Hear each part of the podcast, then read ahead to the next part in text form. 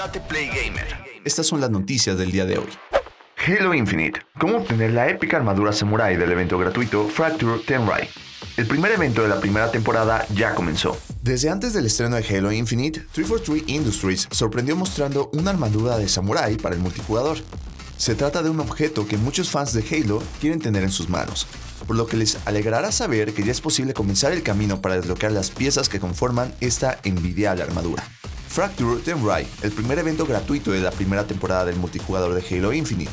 Este evento llegó con un modo de tiempo limitado, pero la verdadera estrella del evento es la armadura Yokoi y las recompensas relacionadas con ella. Entonces la pregunta es, ¿cómo se consigue la armadura Yokoi? Lo primero que debes saber es que todo el contenido de Fracture Tenrai es gratuito, por lo que no necesitas pagar el pase de batalla para desbloquear los premios. Eso sí, los que tengan el pase de batalla podrán desbloquear las recompensas de forma más rápida gracias a que tendrán la oportunidad de completar más retos semanales al mismo tiempo. Así es, para subir de nivel en el pase de evento tendrás que completar diferentes desafíos de evento que te darán experiencia y también te harán subir de nivel de evento. Actualmente están disponibles dos desafíos que se completan en fiesta, el modo de fuego de Fracture Tenrai.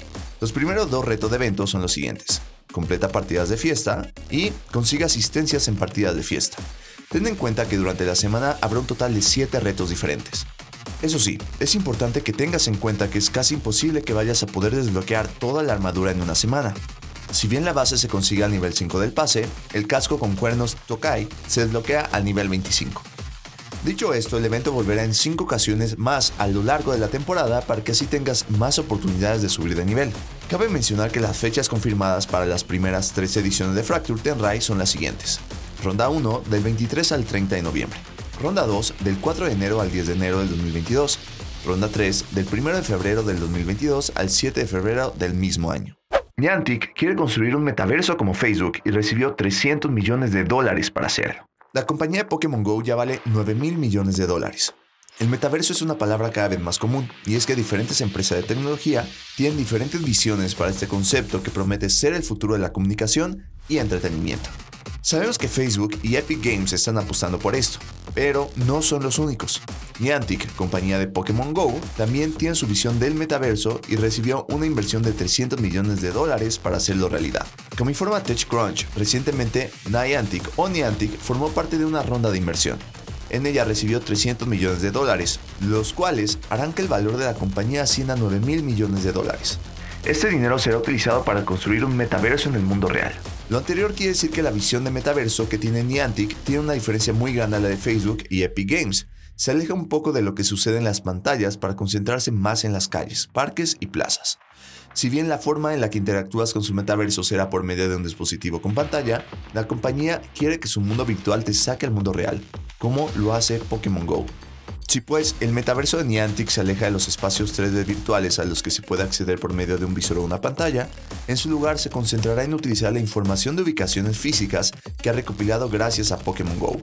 De este modo buscan aprovechar la realidad aumentada y las locaciones reales para crear un metaverso que ofrezca interacciones entretenidas. Habrá que estar pendientes para descubrir en qué se materializan estas propuestas. ¿Qué te pareció esta noticia? ¿Te agrada la visión que tiene Niantic para el metaverso? Netflix muestra su compromiso con el gaming haciendo un fichaje de lujo. Es un hecho que Netflix está apostando por ofrecer videojuegos como parte de su servicio. Desde hace unos días, los usuarios del servicio en Android pueden disfrutar de algunos juegos inspirados en series de Netflix sin cargo adicional. Para la compañía es importante que esta apuesta crezca más, y es por esto que ahora hicieron un fichaje de lujo. Netflix contrató a Amir Rahimi como su nuevo vicepresidente de estudios del gaming. En caso de que no lo sepas, Rahimi fue el presidente de Scopely, compañía de videojuegos para móviles que sacó varios éxitos y que ha comprado estudios que pertenecían a Disney y a Sony.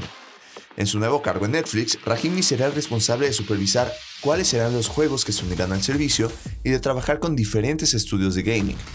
El ejecutivo reportará directamente a Mike Verdu, actual vicepresidente de gaming de la compañía. Estoy satisfecho de darle la bienvenida a Amir a Netflix, donde va a construir nuestro equipo de estudio de juego y librería de contenido para Netflix Games, dijo Verdu. Su amplia experiencia en la industria de los videojuegos será clave conforme buscamos hacer crecer nuestro catálogo, para que lo disfruten nuestros miembros de todo el mundo. Bienvenidos al Espacio Gamer número 1, un podcast donde podrás enterarte de todas las novedades semanales, torneos, hacks, análisis y más del mundo gamer. Yo soy Tate y esto es Tate Play Gamer.